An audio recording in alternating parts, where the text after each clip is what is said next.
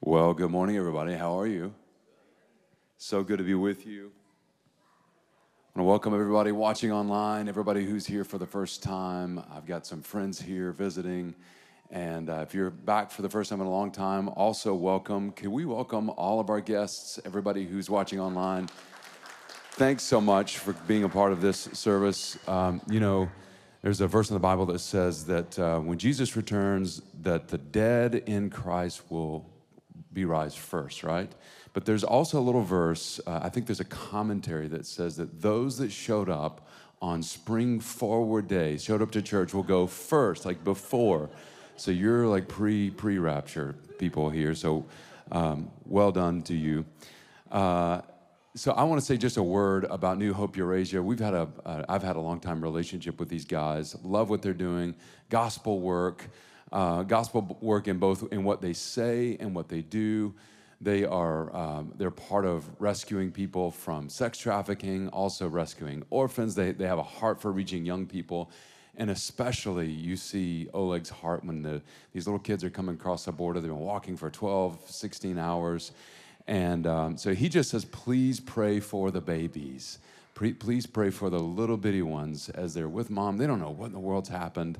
And uh, they're, they're uh, one of the things that they did this past week was take a bus full of 50 people from uh, Ukraine through Moldova to Romania, and they're able to have these gospel conversations with them as they go. And so um, I've mentioned this before, but our response as a church is what we should do as followers of Jesus. We pray and we put on a garment of praise for the spirit of heaviness. So if you're feeling heavy, the best thing to do is to worship Jesus. And we gather every Wednesday now for, for a time of prayer and worship.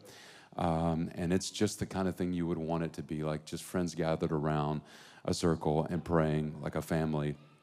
And, uh, and then we want to do practical things like this. And then the last part of this is in this season, I know most of you have heard me say this already but in this season uh, where there, you know, there's there's bad news fatigue happening, or maybe uh, maybe you're you're in a place where you're feeling unhealthy mentally. Don't do this alone. We want to be a part of helping you process this. There's a principle I learned a long time as a pastor, and that's this: um, what's most personal is actually what's most universal. You think you're alone, you're not alone. And so the hardest thing to do sometimes is just to reach out and say, I can help, or I need help. And uh, you would be so surprised at what happens um, when you do, when you make that step. Okay, we are in the middle of a series called Jesus is King. We've been going through the book of Mark together, and what an amazing uh, season this has been. What an amazing book this is. Mark, if you don't know, is one of four gospel accounts. Think of four documentaries told from a different angle or from a different voice uh, to, to express something about the life and the way of Jesus. And uh, we are in Mark chapter 14. In the timeline, we are right toward the last couple of days before Jesus is crucified. And um, in, the last, uh, in the last few episodes, what we've seen Jesus do is ride into Jerusalem as a royal king on a donkey. We've seen him flip tables. We've seen him marvel at this gift of this widow. And just most recently, Jesus turned and gave final judgment on the temple in Jerusalem. That's going to play into today's uh, passage as well. Okay, Mark chapter 14 is where we are today. We're going to read verses 1 through 11. And then we're going to pray and jump right into the message. Mark 14, 1 through 11. It was two days before the Passover and the festival of unleavened bread. The chief priests and the scribes were looking for a cunning way to arrest Jesus and kill him. Not during the festival, they said, so that there won't be a riot among the people. You can see what was on their minds with Rome in the background, looming in the background. While he was in Bethany, this is Jesus, at the house of Simon the leper, he was reclining at table. A woman came and interrupted these men surrounding, uh, reclining at table, with an alabaster jar of very expensive perfume of pure nard. She, she broke the jar and poured it on his head. But some were expressing indignation to one another. Why has this perfume been wasted? For this perfume might have been sold for more than 300 denarii and given to the poor. And they began to scold her. Jesus replied, Leave her alone. Why are you bothering her? She's done a noble thing for me. You'll always have the poor with you. You can do what is good for them whenever you want, but you do not always have me. She has done what she could, Jesus said. She has anointed my body in advance for burial. Truly, I tell you, wherever the gospel is proclaimed in the whole world, what she has done will also be told in memory of her. Then Judas Iscariot, one of the twelve, went to the chief priests to betray Jesus to them. And when they heard this, they were glad and promised to give him money. So he started looking for a good opportunity to betray him. Dear Heavenly Father, we thank you for preserving these words. Thank you that uh, they are living, they're active. These words are expressing something that happened, but also something that happens. They are true and they are truth. Do what only you can do over these next few moments, Lord Jesus. Take the limitations of my words and of our hearing and do something supernatural. Speak to us right where we are, exactly what we need to hear in this time and in this season. In Jesus' name, amen.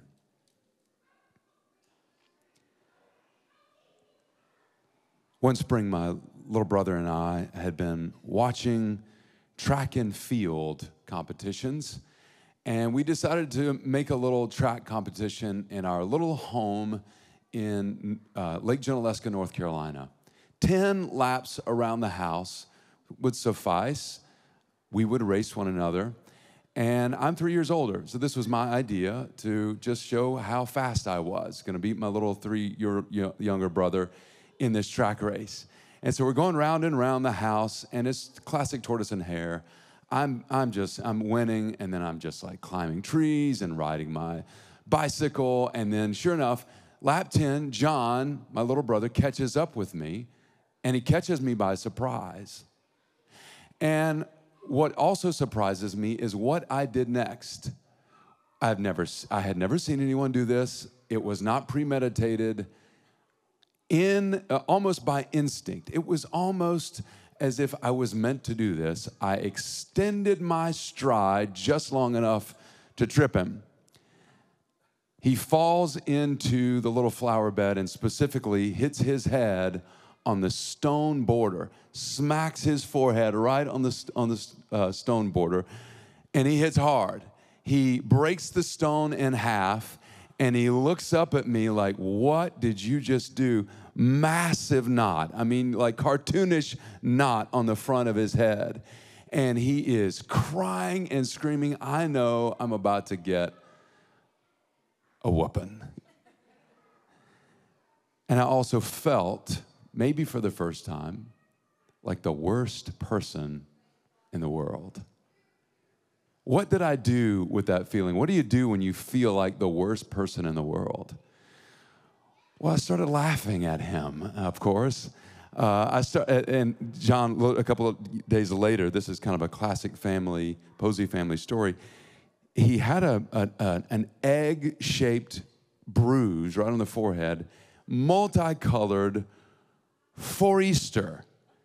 And so you better believe I mercilessly made fun of him. Every time I saw him, I felt terrible, but I couldn't help myself. I started mocking him. In fourth grade, um, I was taking a makeup test. My family had been sick, and so I came back and was taking a makeup test on a Saturday and went to a little private Christian school. And this girl who was in my class had taken the test just the day before. And she comes in and she sees, she says, Hey, what are you doing? And she, she looks down and she sees the test. She recognizes it. And she, multiple choice, I circled the wrong answer. And she looked and, she's, and she gave me this look like, I think that's the wrong answer. So I erased it. And I looked up at her and I circled another one. And so then I just, took me four times, finally got the right answer. And that little episode, no big deal, nothing. I mean, that's, that's no big deal. Took good and bad into my own hands. I did what any of us would have done.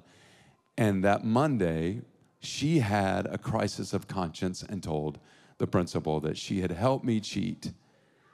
My dad got word, and I got a whooping in the principal's office. Uh, I felt like the worst person in the world. In seventh grade, I got invited to a party, one of those parties where it's an equal number of girls and boys, first party like that. I didn't know what was happening. Spin the bottle was happening. And I started kissing this girl in the closet. And I had a crisis of conscience. I felt like the worst person in the world. We didn't have any like we didn't have any relationship. What is this? Time and time again, through my life, when I've encountered sin, there have been consequences to sin that I didn't know what to do with. When I have done something either on purpose or on accident, where it brought me to this, this crisis of conscience, this place where my soul was not at rest. Something was off, which is really what sin means. Something was off in my world.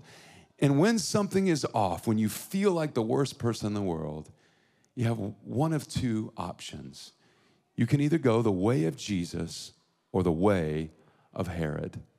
Now, Herod is not seen in this, or not named in this text we just read, but his impact is all over these few words in Mark chapter 14. We see the impact of Herod in the way that the scribes and the Pharisees are acting, their shrewdness, they have a kill Jesus policy. Herod the Great, of course, tried to kill Jesus by mass genocide of children when Jesus was being born. Herod is not known in the world the way that Jesus is today, but the way of Herod still is. That contrast intrigues me. Mark 14, verse 1 and 2 says, In those two days before the Passover and the festival of unleavened bread, the chief priests and scribes were looking for a cunning way to arrest Jesus and to kill him. Not during the festival, they said, so that there won't be a riot among the people. During the season of Passover and the Feast of Unleavened Bread, Jerusalem was at fever pitch. During such festivals, Jewish pilgrims from around the Mediterranean world uh, filled Jerusalem so that the city swelled to many times its normal population. So I want you to picture this.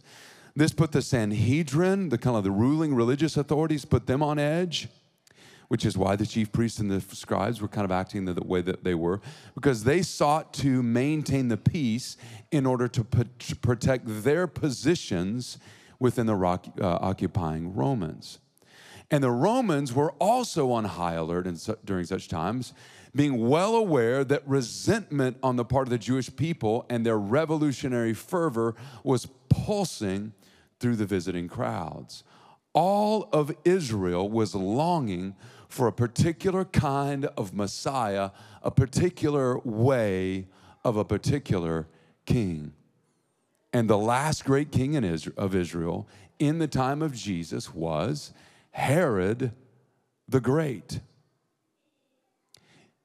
And he really was, by all measurements, a great king. What he did for Israel was astounding. Eugene Peterson describes the way of Herod versus the way of Jesus very well. And as we read these words, I want you to think about two characters from the text Mary and Judas. Now, Mary was the unnamed person who broke the, the, the alabaster jar and, pour, and worshiped Jesus. Which do you see is the way of Mary, and which do you see is the way of Jesus when I talk about the way of Herod? Or sorry, way of Mary, way of Judas, way of Herod, way of Jesus.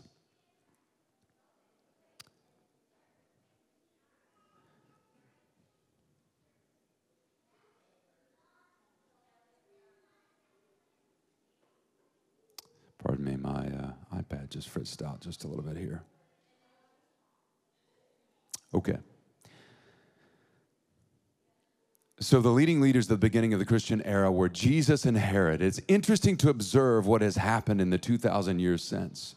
Jesus is the name that continues to be recognized and honored, but Herod is the name obscure and of interest only to historians. Uh, but he is the leader who is most often than not followed, even by Christians. Peterson says, I'm interested in that contrast and its implications. I'm interested in how that happens. How do we slip into following a way that is not the way of Jesus? Herod set the leadership style for the world into which Jesus was born. At the millennial pivot marked by Jesus' birth and Herod's death, Rome was well established as the world empire with the dominant military, political presence of, this, of that age. Herod reproduced that power in conspicuous consumption, in display on smaller scale in Israel. But in reproducing it, he was no way inferior to it. In some ways, Herod outdid Rome. Everywhere his, uh, uh, uh, every one of his palace complexes, and he built seven of them, were larger than what the Caesars had built in Rome. I want you to think about that. I want you to think about the scale of that. Think about what that would have done to you if you were an Israelite and all of a sudden you see your king outdoing the Caesars. How would that have captured your imagination as to a way of life? He ruled Israel for 34 years. It's impossible not to be impressed with Herod. Politically, he was able to manipulate power hungry Rome, the many factions of religious Jews, swelling numbers, and uh, secularizing Hellenists into some semblance of order and prosperity. Herod was not a religious man, but he was a very aggressive missionary for Greek and Roman culture the art and architecture and literary works and dramatic productions and athletic prowess and performances of Rome found their way into Israel. His building projects were just absolutely stunning. Many of them you can still see today the amphitheaters, the hippodrome, palaces, shrines, fortifications, aqueducts, forums, roads. And his crowning achievement was anybody know? The Solomonic temple, the rebuilt temple of Israel, thanks to Herod. Everywhere you go, still in Israel, you see the evidence of Herod's building projects. And here's the astounding thing Jesus ignored the whole business. Jesus spent his life walking on roads through towns dominated by Herod's palaces, his buildings, his policies, shaped by Herod's power, and at the mercy of Herod's whims. And he never once gave them the time of day. I love that about Jesus. Our astonishment increases when we realize that Jesus virtually had the same agenda as Herod. Jesus had set out to establish a comprehensive government that would shape the behavior and capture the imaginations of all the people of the world.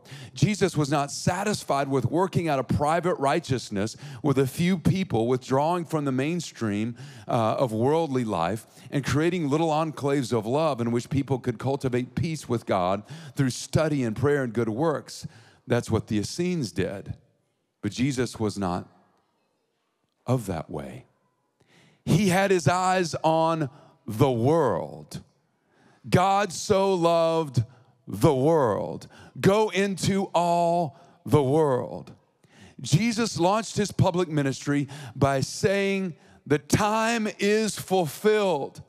The kingdom of God is at hand. Time's up. We're inaugurating a new government, kingdom When Jesus uses the word kingdom, and he did so repeatedly and prominently here in the Gospel of Mark, he's speaking with the largest, most comprehensive terms available to him. Nothing we do or feel or say is excluded from kingdom. This is God's kingdom. That means that everything that goes on, on, under God's rule is penetrated by God's rule, is judged by God's rule, and is included in God's rule. Think about this. Every one of your personal thoughts, even right now, your actions this past week, your feelings, yes, that's part of the kingdom, but also the stock market in New York, any famine in Africa, your first grandchild born last night in Chilliwack, poverty in India, the hate and violence in Eastern Europe, sex trafficking in El Paso, the Wednesday night prayer meetings in Richmond, the bank mergers being negotiated in Toronto, migrants picking avocados throughout uh, California. Everything, absolutely everything, large and small, is in the scope of the kingdom of God. And Jesus audaciously says, He is that king.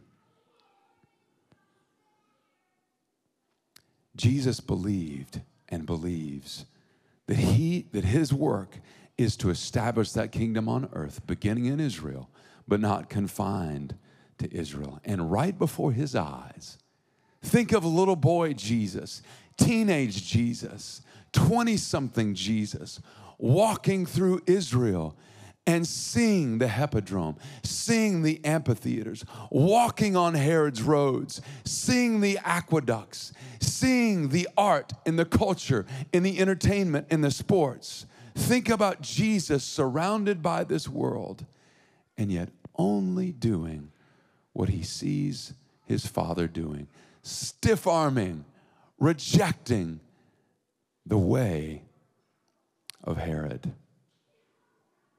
Herod's architectural splendor gave everyone a sense that their king was all powerful and majestic and he had gathered a very diverse population of Jews and Romans and pagans and Greeks, diverse, uncongenial political parties, and he had somehow hammered out a kind of working unity among them. Here's the problem with a kingdom other than the king of Jesus it almost works. Technology almost works. Education almost works progress almost works. Utopia almost works. I've said this before. Santa Barbara almost works. It almost works. The beauty, the food, it almost works. And the hardest habits to give up, the hardest kingdoms to get out of, are the ones that almost work.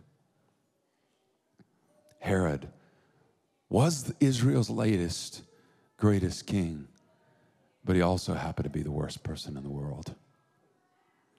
During the last years of his life, his proclivities toward cruelty accelerated. He, began a virtu- he became a virtual monster, hated by everyone, massacring, massacring at a whim, murdering his own children and his wives. But back in Rome, he found a friend and a guy by the name of Caesar Augustus. Augustus was Herod's friend. And Augustus admired Herod, and he had this famous line that could have served as a fitting epitaph over Herod's grave I would rather be Herod's pig than his son. Herod knew that when he died, there would not be mourning, but there would be celebration throughout the country. So at the time of his death, as it approached, when he was about 70 years old and desperately ill, Herod tried to ensure widespread lamentation by arresting elders from every village in Israel and jailing them in Jericho, right next to his burial mountain. The instructions were given that the elders would be killed from every land in Israel, every village, so that there will be widespread mourning throughout Israel at Herod's funeral. Unfortunately for Herod, but fortunately for the elders, his orders were not carried out. Two ways of leadership that are still with us today. What do you do when you feel like the worst person in the world? What do you do when you're face to face with your sin? You can take good and bad into your own hands. You can believe the voice that says that more than enough is not enough. Or you can pursue the way of Jesus. You can make yourself vulnerable to the one who is pursuing you. Mark 14, 3 says, While he was at Bethany, at the house of Simon the leper, he was reclining at the table. In Luke's version of the story, Simon is called Simon the Pharisee, if those are parallel accounts.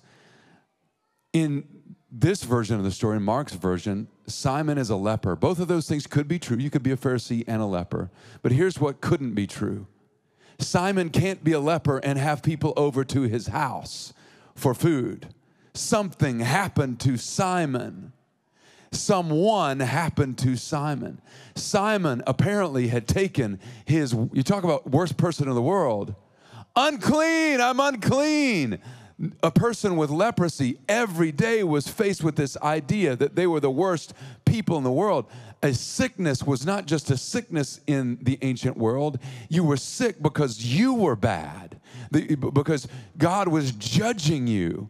And Jesus rescued Simon. Simon the leper was no longer a leper.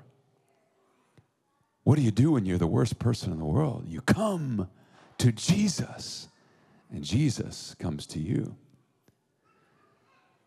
A woman came with an alabaster jar, very expensive perfume.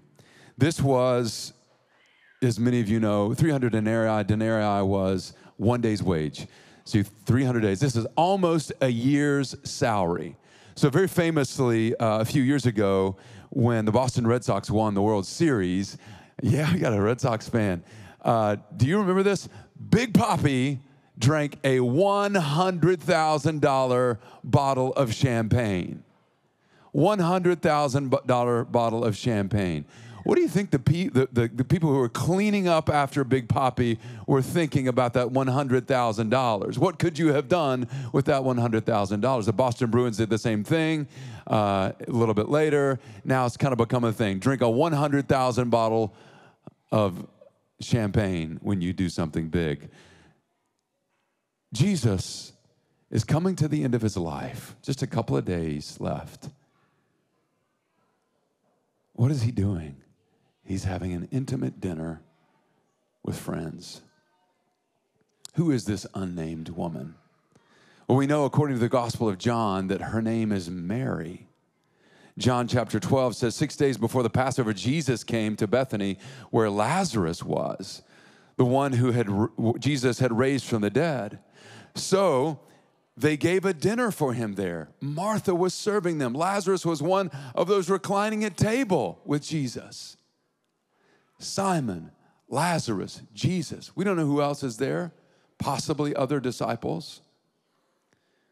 And Mary took a pound of perfume, pure and expensive, and anointed Jesus' feet and wiped his feet with her hair. Okay, that doesn't mean, that just sounds kind of gross to us. Wiped his feet with her hair. What do you think was actually happening? Well, in that culture, a woman kept her hair up because long hair was a sign of fertility. If you were taking your hair down, it was a sign that you were available. It was an attraction kind of a thing. And so when she takes her hair down, she's making herself vulnerable to Jesus. This was probably a family heirloom, this costly jar of perfume. She's taking the most, so, so in addition to being worth $100,000 or equivalent, a year's salary, it has family value. It's worth so much more to their family.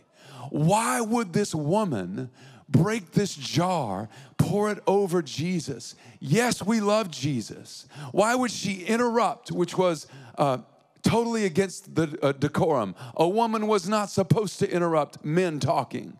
She interrupts this meal and she begins to worship Jesus. She begins to cry. Her tears hit Jesus' feet. She begins to wash his filthy feet and pour this $100,000 bottle of champagne on Jesus, this pure nard, this priceless treasure. Why would she do this? Well, who's around this circle? If this really is Mary, Jesus raised her brother from the dead. Some scholars think Simon the leper was her dad. Jesus, we don't know. Bible doesn't say, but it seems to me by the way, get used to saying that. If somebody asks you a Bible question, it's okay to say, I don't know the answer to that. But it seems to me Jesus healed Simon. And according to Luke chapter 7, Jesus also forgave the worst person in the world. Not Judas, Mary. You see, somewhere along Mary's path, she had believed that she was the worst person in the world. Somewhere along her path, a father who's a leper, that's judged by God. In that moment when her brother dies, that's judgment by God. She's a woman in a culture that looks down on women. That's judgment by God in that culture. And yet she was a person, she was a sinner, Luke says. What do you do with your worst person in the world status? We've got two options. You can hide or you can be vulnerable. You can run from your sin and run from Jesus, or you can run to Jesus. You can cover your sin or you can worship God. When the disciples asked Jesus, How do we pray? Jesus didn't say, start by saying, I'm sorry, I'm sorry, I'm sorry, please forgive me, please forgive me, please forgive me. He said, start with worship. Our Father in heaven, hallowed be your name. Your kingdom come, your will be done. Mary breaks the nard. She worships Jesus. She gets down on her feet. She begins to worship Jesus. And what happens? People who are caught up in the way of Herod are looking at this and they're shaming her for it. And Jesus won't let them do it. Jesus steps in and says, What she is doing is what she could do. In other words, she has pursued me with reckless abandon. In the kingdom of God, all estimations of cultural worth, money, status, achievement, all the things that Herod did, Jesus just declared them hey, this temple's going to be not one stone's left uh, upon another. Jesus declared them obsolete currency. Why do Christians give to the church? Why do Christians care about what happens across the world? Why did the Christian mindset so shape the world that the world actually has compassion on people? That's not, that's not a forever thing, that's a new thing in history. It's because of Jesus. Jesus has changed the way that we think about compassion. The only thing worth anything to the Christian is Jesus. And oh, by the way, he's worth everything. Judas had an opportunity. He had every opportunity. He was invited in to be an apostle. He was invited close to Jesus. Think of the things that Judas saw. And yet, he was still captivated by the voice of another. The voice that says, You're more than enough. Is never going to be enough. What is Judas chasing? He's chasing down that thought that he's the worst person in the world. He's trying to cover his sin. The only thing you can do that can eradicate that, that feeling of the worst person in the world, that feeling of sin, is to be covered in the love and the grace and the blood of Jesus. But that starts with worship. Romans chapter 13, verse 14 says, You really can do it. You really can become like Jesus. You really can become like Mary. Put on the Lord Jesus Christ and make no provision for the flesh. At the end of Luke's narrative, Jesus says this Did you see this woman? I entered your house. You gave me no water for my feet, but she, with her tears, has washed my feet and wiped them with her hair. You gave me no kiss, but she hasn't stopped kissing my feet since I came in. You didn't anoint my head with oil, but she has anointed me, my feet with perfume. Therefore, I tell you, her many sins have been forgiven. And that's why she loved me much. But the one who has is forgiven little loves little. And then she he turns to Mary and she and he says, "Your sins are forgiven."